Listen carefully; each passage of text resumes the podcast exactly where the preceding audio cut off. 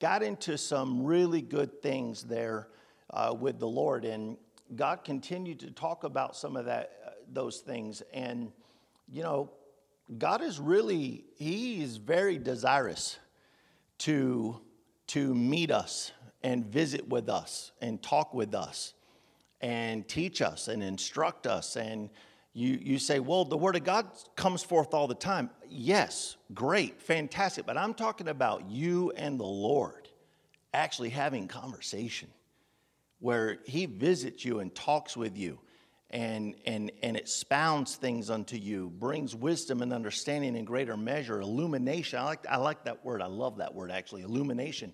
It, it, it illuminates you, it, it opens up your understanding, and, and it adds to you, and the Lord is increased in you. And at the same time, some of the reason that is happening, that, that increase that is, right, uh, is because things are being addressed. God's talking to us about things. And one of the questions that I ask out in California is a question that I've asked before in, in uh, previous preachings, and it was, What doth hinder you? And we got into it, man. We got into some things out there. And so there's a thought here that I would like to uh, present. This is, um, this is something that uh, really ministered uh, to me, but I, I, you know, as always, may not be able to preach it all. That's okay. We're just going to put some things out there and see where it goes. And uh, then we'll see if anyone has questions afterwards. But in John chapter 12, let me see where I want to start here. Um, let's start in verse 23. Now, uh, you can go read the other part, the, the other things that uh, came before this um, in your own time, okay? Jesus answered them, saying,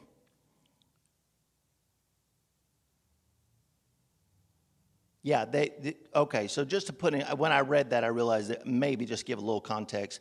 Uh, the same came therefore to Philip, which was at this. Okay, so they were they were seeking to see Jesus. How many of you are seeking to see Jesus? Okay. Jesus answered unto them, saying, The hour is come that the Son of Man should be glorified.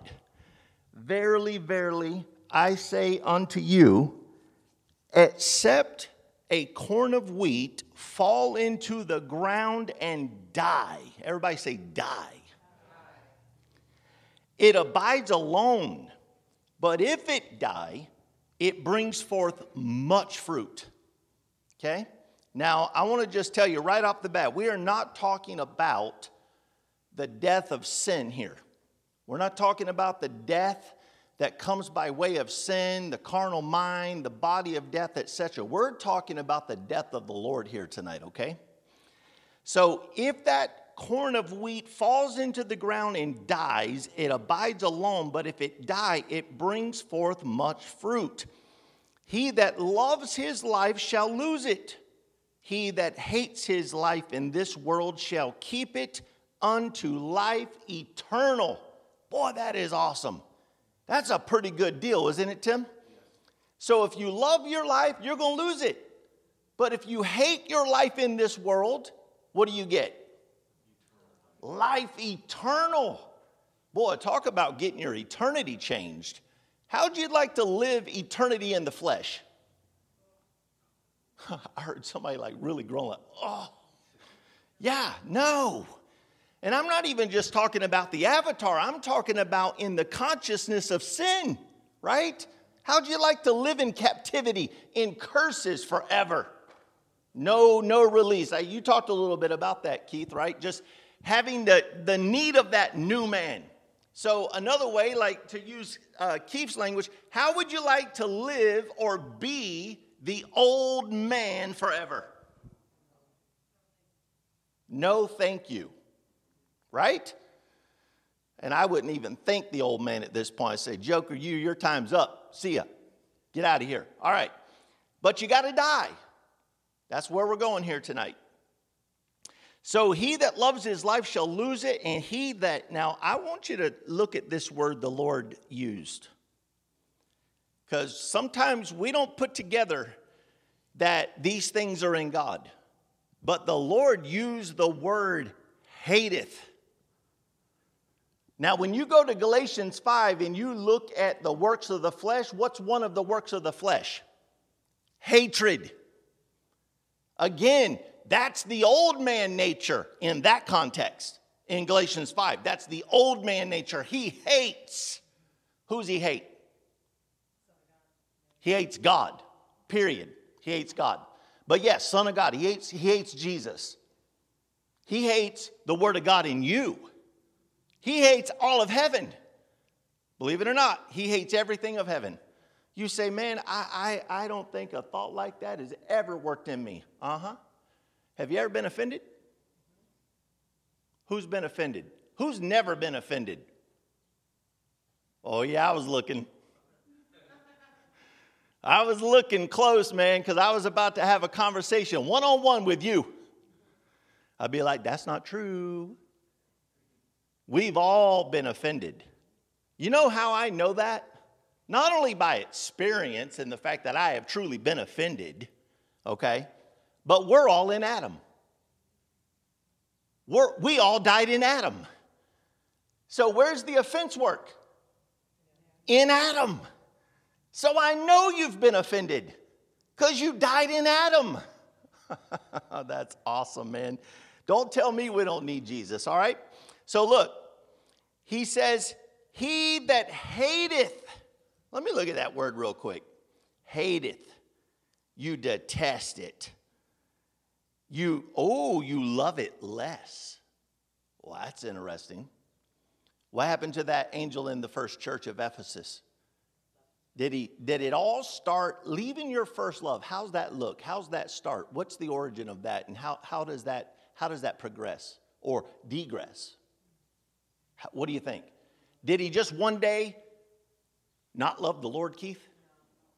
Or did he begin to love the Lord less? Why? Because he took a thought. He took a thought. One thought is all it takes. Just like it only takes one word of God to visit you and begin to what? Become in you the word of God. The word of God becomes in you and makes you a Christ. All right.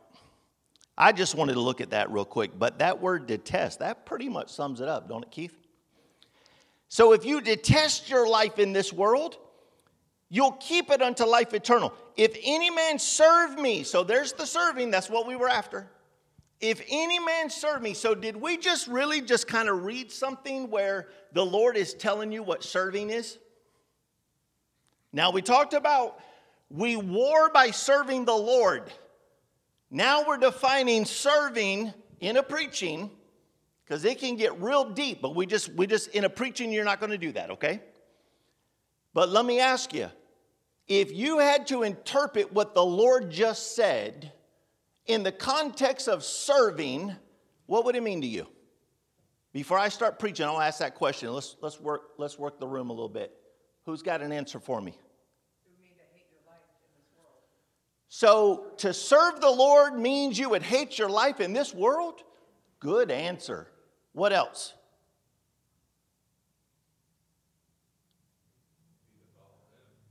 Follow him. Okay. Anything else? Love him. Absolutely. Thank you. Not just willing to die, Brad. But would you have to die? All right.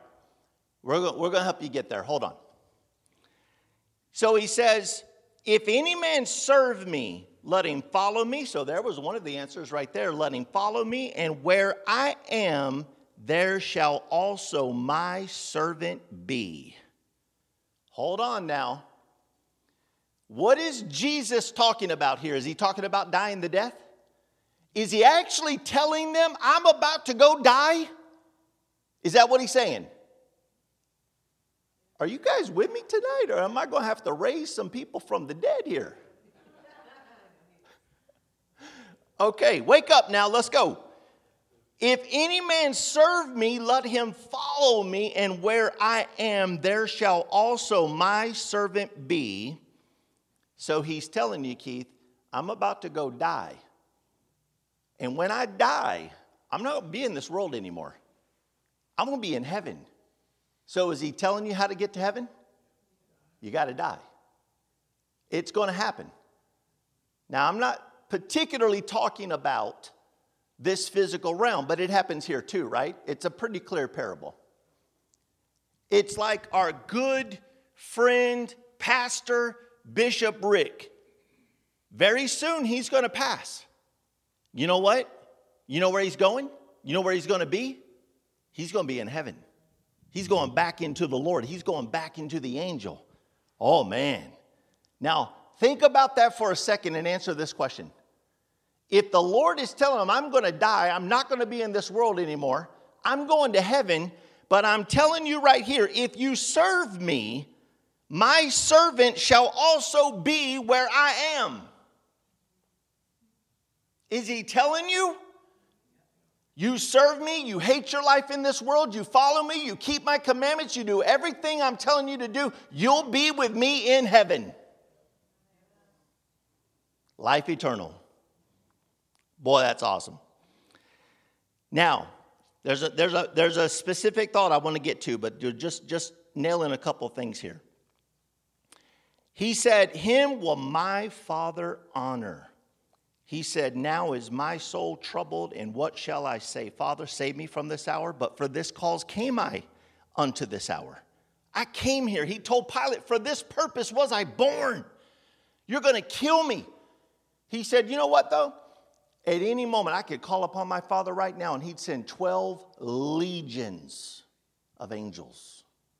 Now, if you just use the Roman centurion legion, Keith, that's around like 56, 5,800, some disagree. Let's call it an even 6,000, whatever. That's over 80,000 angels,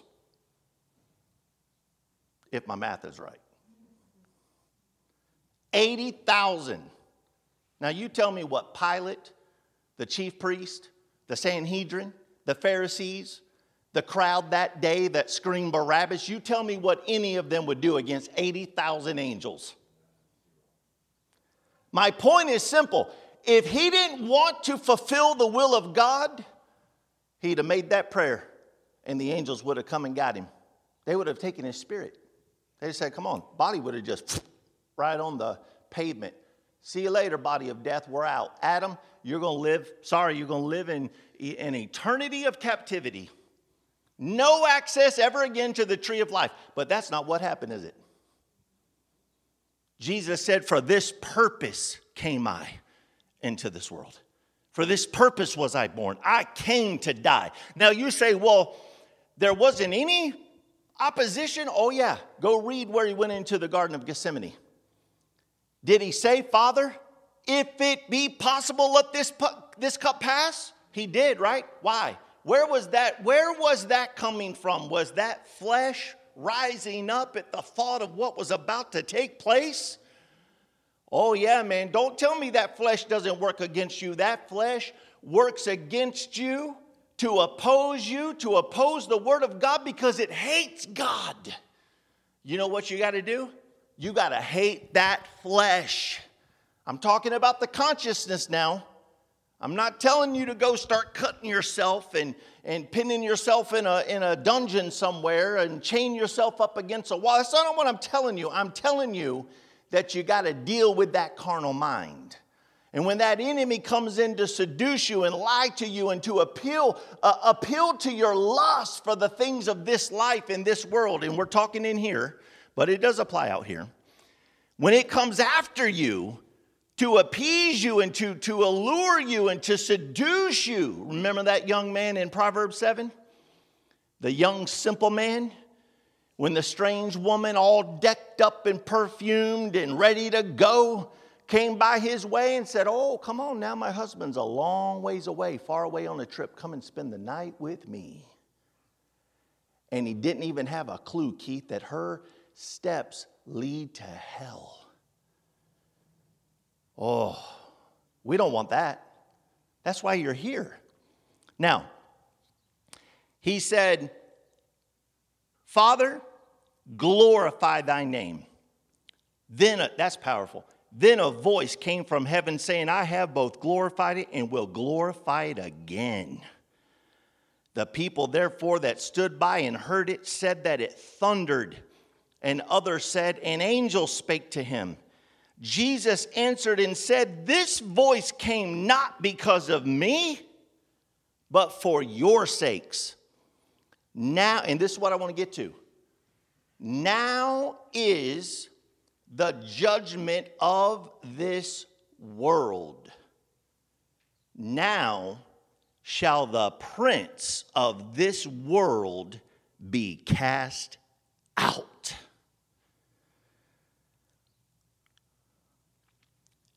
What else did he say?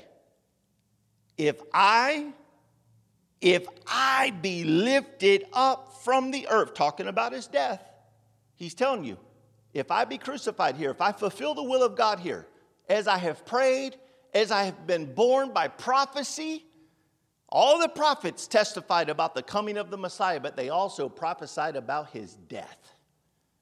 Oh, yeah, man. Even David saw it. You know, the same David I preach about that had a table prepared before him in the presence of his enemies? Now, I want you to think about Jesus on the cross. You may see it in one perspective.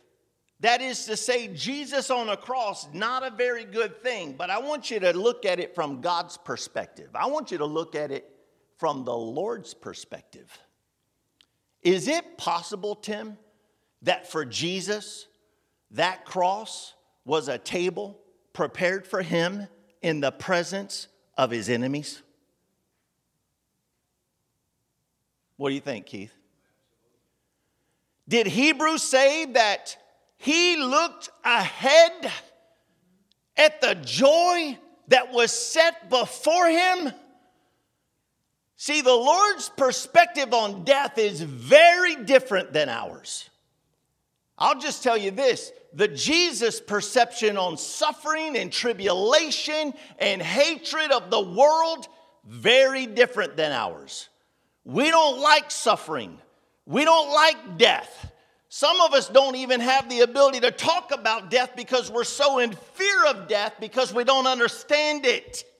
We don't understand that when we die, you go somewhere. You just don't know where you're going. Not yet. Are you with me?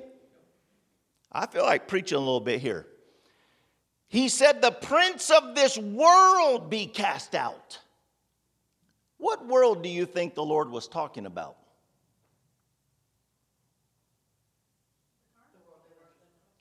Was he talking about his world?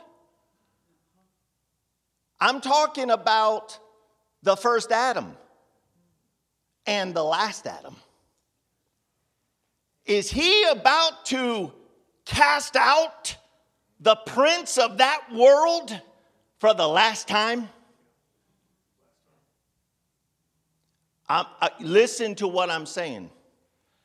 Everything Jesus did was with intent and great purpose. Let me tell you guys a little bit of a story here. Now, there's some other things we could read here but I, I, I want to get to telling this story because we're 20 plus minutes in already. You guys with me?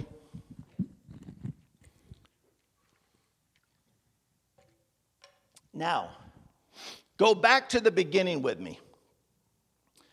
Was there a being that was created and in the day he was created was found perfect? He was perfect, Keith, until what? Until iniquity was found. God visited this being, He visited this angel, He visited this son. Who did, who did visit him? Wasn't it the Lord? You have an example of it. Now, some may argue whether it was this angel or another angel or whatever it might have been. I, I have my own thoughts on the matter, but I'm going to preach it in sonship. He visited a son. Can we all agree upon that? In the book of Revelation, the word of God is clear. The seven lampstands and the seven stars are the angels and the churches. So we're dealing with sons. Is that fair enough? We agree on that, right? We're dealing with a son. We have a son, according to Ezekiel, that went astray, went into a fall because he took thought, Keith, and began to merchandise it, and he defiled himself. And Jesus visited this son, this brother.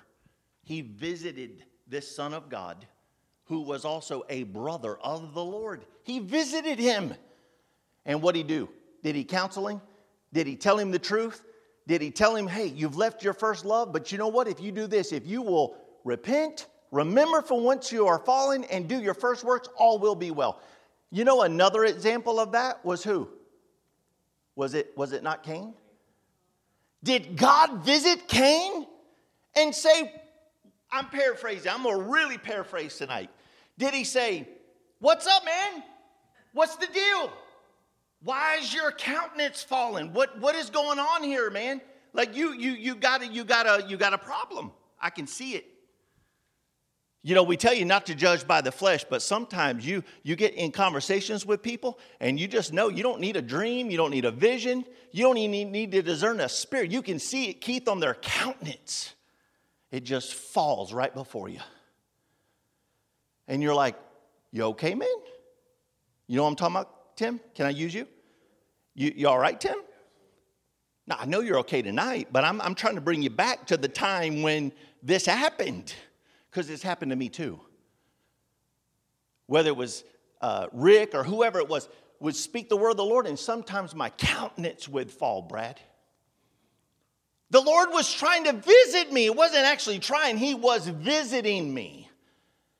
On the spot, I could have repented I could have hated the thing that lied to me. I could have given myself to God and cast myself at the mercy of the court, and all would have been well. But I would not. Something in me would not bow the knee.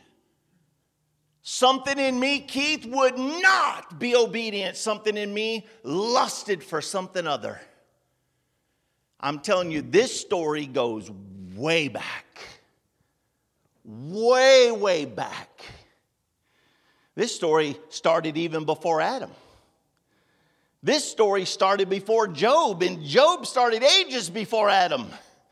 This story goes way back to the sons of God. God's been around a long time. So the Lord visits this son, and he would not. And guess what? Another age comes around, another dispensation, and he visits him again. But now there's a Satan working. And he visits him again. And seven times he visited this brother, this son. Seven times, Keith. What's that scripture that talks about a righteous man falleth? Somebody find that. Megan, find that for me. A righteous man falls seven times, is it? I, want to, I, I don't want to quote it. I want to, I want to read it. Read it. For a just man falls seven times. A just man falls seven times and rises up again. Let me ask you guys a question. Has God ever visited you and awakened you, quickened you, and you come to a place where you're like, my God, I'm ready to go? Let's serve the Lord. You with me? Or am I preaching by myself? Well, I'm not preaching by myself. I, I got, mm, I can hear them too. I can hear them when I preach. Sometimes more than others, but I can hear angels talking to me. I can hear heaven rejoicing. I can even hear it in the earth, and they're all just, woo, let's go. Again, we're paraphrasing. God may talk to you differently. He may talk to you like the Old Testament. Thou knowest, you know, but that's not how he talks to me. that was funny, wasn't it, Keith? So a just man. Job was a just man. Noah was a just man. Moses was a just man. We've had a lot of examples of just men. Well, this son was just in the beginning. He was righteous in the beginning. He was perfect. I mean, what do you think perfect is? He was perfect until God visited him seven times, seven dispensations. He visited that brother. And each time he had opportunity, but he would not. There was even a time in one of the churches, I believe it's Philadelphia, that he actually he actually woke up and was like, hey, let's go, man. The, the love of the brother was working there. But again, we get a hold of this thing sometimes, Keith, and we just, it's like trying to grab the horn of the altar and, and we let it slip. We let it slip. On the seventh time, what did God say? Church of Laodicea, what did he say? Come and counsel with me. Can you imagine the Lord being that patient? He's given this guy seven times. How many times has he given you? More than that, you say? Just in this life, how many times has God visited you?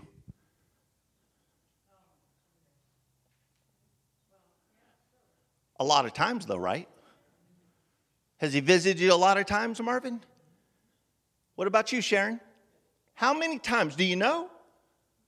Or do you just say, well, I just know it's a bunch? I know it's a lot. God visits you. His intent is to heal you, His intent is to love you, His intent is to give you the truth. But it's more than that. His intent is to cause you to become that truth. Oh, man.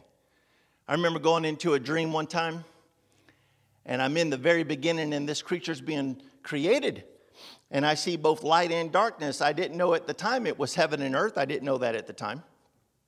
I didn't know that I was watching the beginning of the creation of God, and I was in Genesis, and I'm watching how this thing is happening.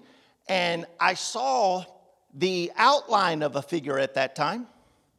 And there was this, what seemed to be like this, this breastplate, if I can explain it that way. It's the only way I can really explain it right now, but I saw the finger of God as if it were fire writing faithful and true witness. I didn't know very much at all, but I knew this one thing for sure.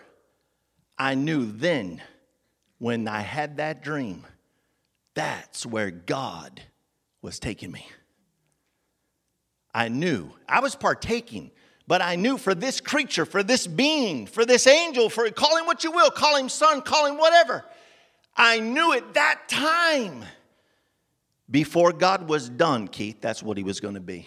He was going to be a faithful and true witness by prophecy. God put the thing in prophecy. I didn't know then what I know now. I won't know what I, what I don't know right now, I'll know tomorrow. In two years from now, I'll know more than I do right now. You know how I know that? Because I've proved that over and over again. A few of us have. We've proved it because God is faithful.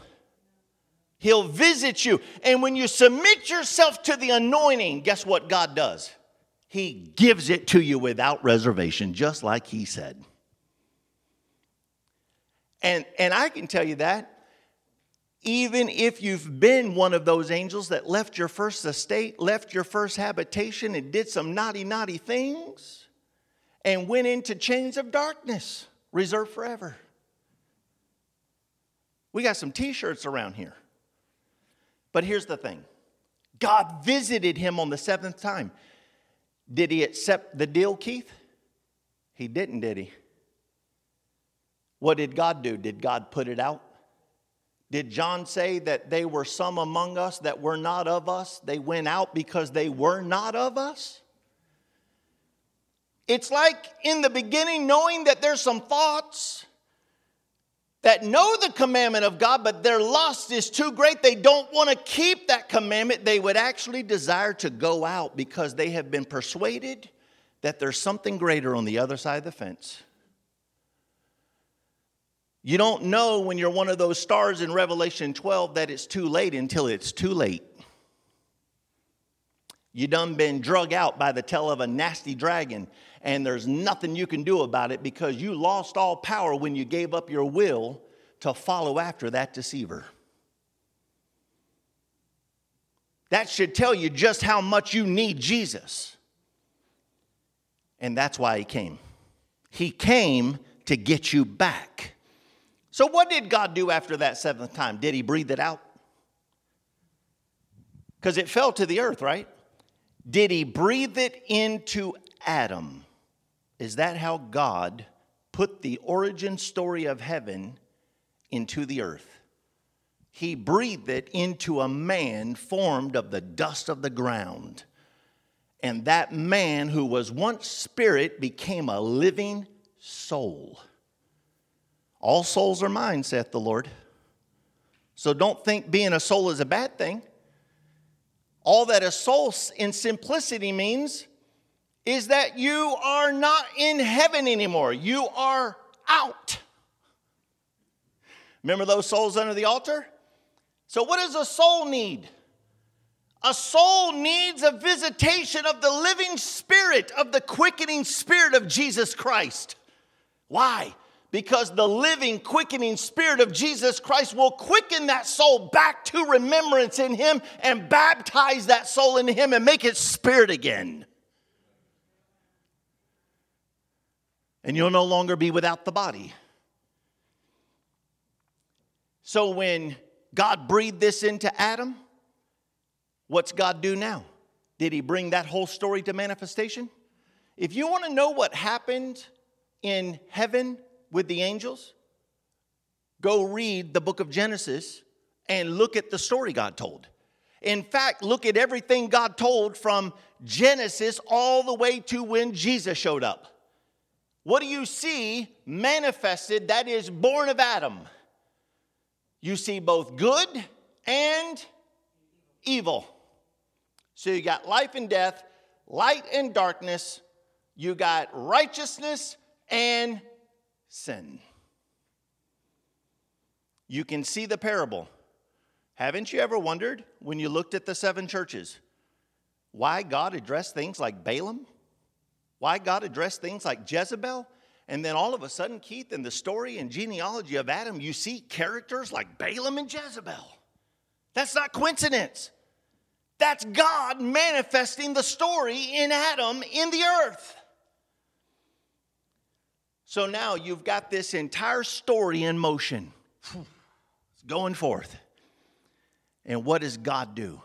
God interjects himself into the story. How? Prophecy. You say, what a, you, how did God do that? Well, you tell me, how did God do that? Did God show up sometimes like he did here? A voice from heaven said, I have, Jesus said, glorify thy name, Father. And a voice from heaven said, I have glorified it and I will glorify it again. Is that the only time they ever heard a voice from heaven? What about angels? Did angels ever get injected into the earthly story of Adam? Did they see angels? What about prophets? Did prophets get sent of God?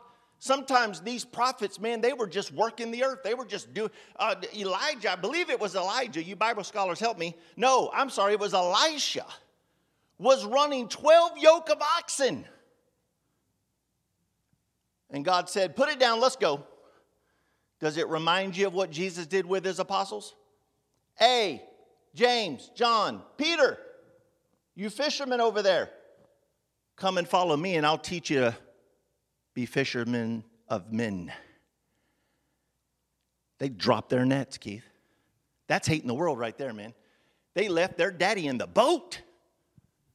They left their father in the boat. Said, See you later, dad. Gotta go. We've been called, we've been chosen. Now the question is, were they going to be faithful? Oh, they found out didn't they? Peter found out. Oh, man, look at the example that God used in Peter. Jesus said, I go to die. I go to Jerusalem to die.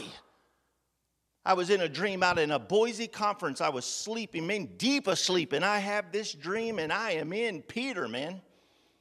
And the Lord tells me this. He tells all of us, my brothers were there. I've had a bunch of dreams like that. Our, our apostolic brothers, we're all there, man, in these dreams, in the boats and with Jesus and all this good stuff. And I'm in Peter, and And the Lord says, I go to die, I go to Jerusalem to die. And Keith, it was violent. It, it wasn't just Peter saying something, he reached out and grabbed the Lord in my dream. By force, he was going to tell him, Not so, you can't do this. Jesus knew exactly what spirit was working in Peter. He called it so. What'd he tell him? He said, Satan, get behind me. Thou savorest not the things that be of God, but those that what? Be of men. Whose world did he love? Right up to the very end. Those disciples were asking Jesus, Now will you restore Israel to power? Keith, they were of the earth, bro. They were of the earth, earthly, sensual, devilish. We're talking about apostles. Mm-mm-mm. You wouldn't even begin to believe me if I told you devils work in elders too. oh my God, you just unsettled me to the nth degree. If devils work in, in elders, then I have no hope. That's a lie. You preached it Monday night. What does it mean, bro? What does it mean? God's visiting you to do what? To get that devil out of you, to get that old man out of you, to change you from the old to the new. See, I believe in the new man. Daniel believes in the new man, preaches it all the time. Brian believes in the new man. Keith preached it like a man of God on fire Monday, believes in the new man. That's our hope. That's our joy. You see death all around you. You see death in your mind, in your thoughts. Devils work, they can work in your very being. I'm telling you, man passed down from one generation to the other, even in this life. But here's the generation you got to catch you got to catch the one that was born of Adam. That's the generation the devil's working in. That's the flesh he's working in. So, what, what's the deal here? Well, Jesus says it, he makes it plain. He looked around at Peter, he said, Satan. Is God after Satan? Now, it's interesting to go back a little bit now, back to the heaven. Let's go back and forth here for a minute. After visiting this being, what ends up happening? Did it get exposed in heaven? Did Michael find out? Did God find out? Did the Lord find out about this iniquity? And what was this iniquity? Well, let's use it in an example, kind of like what I did for Peter. Let's use it in the example of Michael. Did someone come after Michael's kids? And did Michael find out about it? What did he do about it? He, you said he rose up. Before we get to the kicking out, I like the kicking out. But he rose up just like everyone that's ever come into a resurrection does. Did Jesus rise up? Did Peter rise up? Did it say in Daniel, in the book of Daniel, I believe it's chapter 12. If you want to find it for me, please do. This will play right into what I'm talking about right this moment when Michael stands up. Come up here real quick and read it for me so we can get you on the mic. I, that way, I don't have to repeat it. I'm already working hard enough. Let's go. And at that time shall Michael stand up, the great. Give them, give them chapter and verse. Daniel 12, verse 1. And at that time shall Michael stand up, the great prince which stands for the children of your people. And there shall be a time of trouble, such as never was since there was a nation, even to that same time. And that, that's good enough. Michael, the great prince. Now, catch that prince there, right? I told you it works in good and evil, right? Jesus said this prince of the world is going to be cast out. But Michael, the great prince, is going to stand up and fight for who? The, the children of the people. Does Michael care about those children? Oh, yeah, man. So it says his angels fought against the dragon and his angels, and who won? Michael won. Therefore, God won. Therefore, Jesus won, because this is all in Christ. You go put the whole book of Revelation into one context, you can put it in Jesus. Plain and simple. Okay? It's all in Him. I preached a few weeks ago about the revelation of Jesus Christ and what Jesus overcame. See, we talk sometimes like this is something he hasn't experienced. Who do you think, or let me ask it this way whose heaven do you think Lucifer was in when he sinned against God? Well, number one, he was in God's heaven. But whose heaven is that? It's the heaven of Jesus. Don't tell me Jesus hasn't experienced this.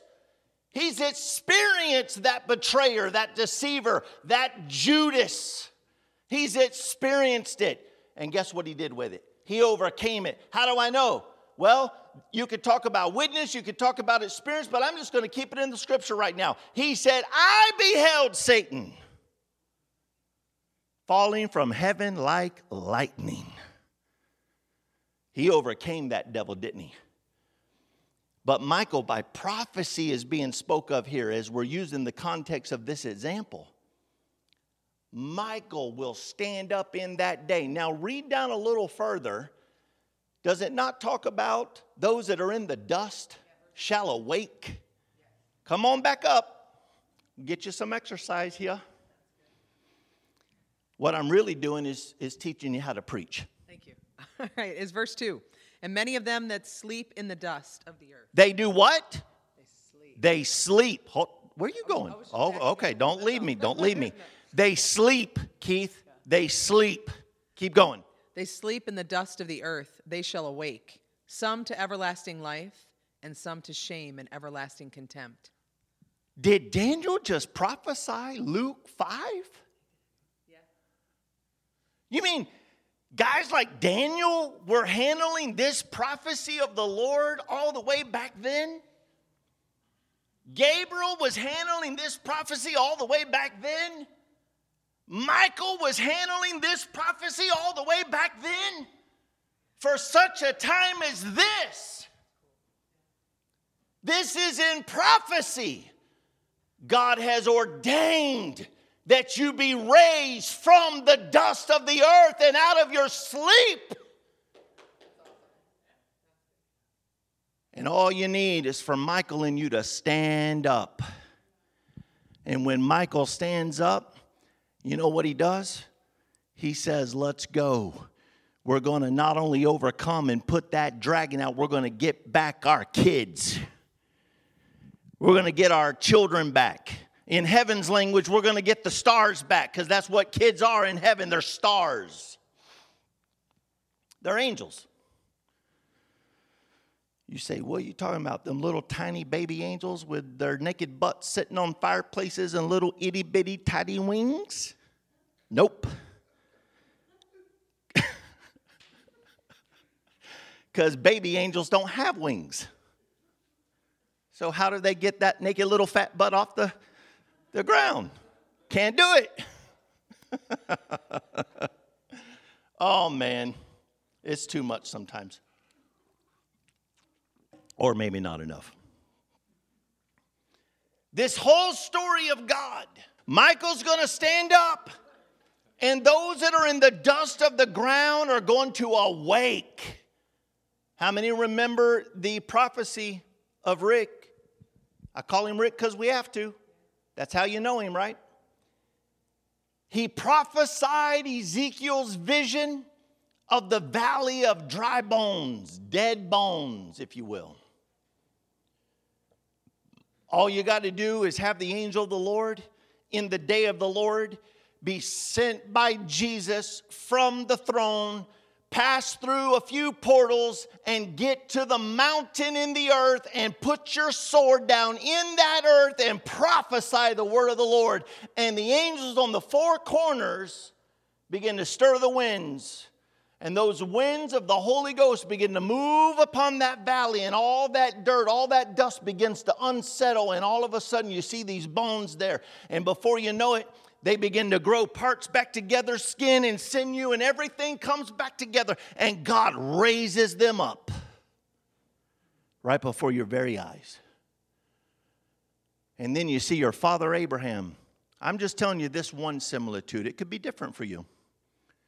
But your father Abraham lifts up his hands and says, We have waited long for this day. What day? The day of the Lord. The day of the Lord's rising. The day when Michael stands up. And it's, it would be so for every son of God. Jesus being the firstborn among many brethren. This is the way it's going to go for every son. And you ladies go, wait a minute, what about me? Well, Dan just preached that answer for you, right? I say comments like, you ladies are going to have to overcome the wicked one, and then a teacher comes behind me and expounds that down to the nth degree. There you go. I've learned to trust God. God will answer everything you need to know if it's asked with the right desire the right intent, the right prayer, He'll answer it. You can make a prayer now.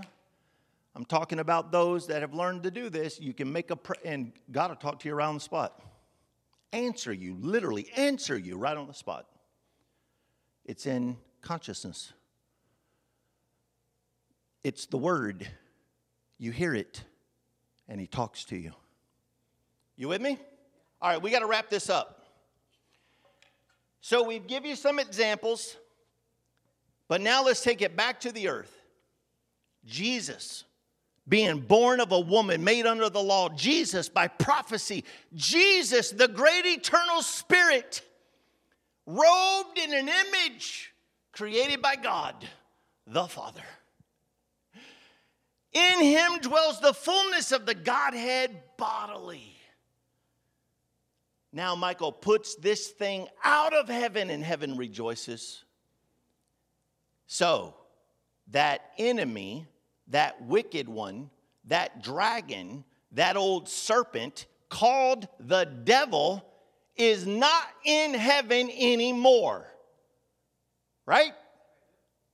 Or is it possible he's still in yours? But he's not in the Lord's, Tim. And if you become partaker with the Lord, he's not in yours if you've come to that. But here's the catch where did he fall? He fell to the earth. He was cast out of heaven, Keith, but you preached it beautifully Monday night. Sometimes you contend in that old man, don't you? Why is that?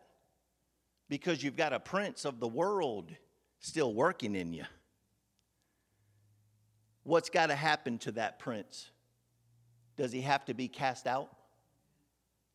What does it take to get him out for good? I'm hearing some answers. Visitation of Jesus, word of the Lord. Michael standing up. Go back to the beginning of how I started this. What has to take place you have to serve the Lord, and it brings you to what? You have to die to self, Deb. Very good. You got to lay down your life. You got to take up your cross and follow Him. Why did it say, why did Jesus say your cross? Jesus came into the world and he spent three and a half years teaching his disciples, his brothers. He taught them to do what? He taught them two basic things. He taught them how to live and how to die. How to die to self how to die to Satan, how to die to the old man, how to preach the gospel, how to be baptized. He taught them how to repent. First thing he said, repent. He came preaching in Jerusalem, repent, the kingdom of heaven is at hand. He spent three and a half years teaching them, showing them the kingdom of God in parables by way of the kingdom of heaven. But even then, would pull them aside and be very intimate with them. I remember these things because Rick, this is what he did for us. You remember, Keith? This is what he did for us. He would tell us about the kingdom of God, but he would put it in parables of the kingdom of heaven. And if you don't really have the right intent, hard to get there. In other words, if there's a Satan, if there's a prince, if there could be a lot of princes. But if there's a Satan working there, guess what you ain't getting? You ain't getting God's secrets. You know who he gives God's secrets? God gives his secrets to? To the prophets. So, hmm, interesting. Can you discern one of the preeminent gifts that Rick walked in while he was among us? Did he walk as a prophet among us in the spirit of a prophet? Oh, yes, he did, man. He sure did. We've had tons of conversations about that. Phenomenal stuff, man.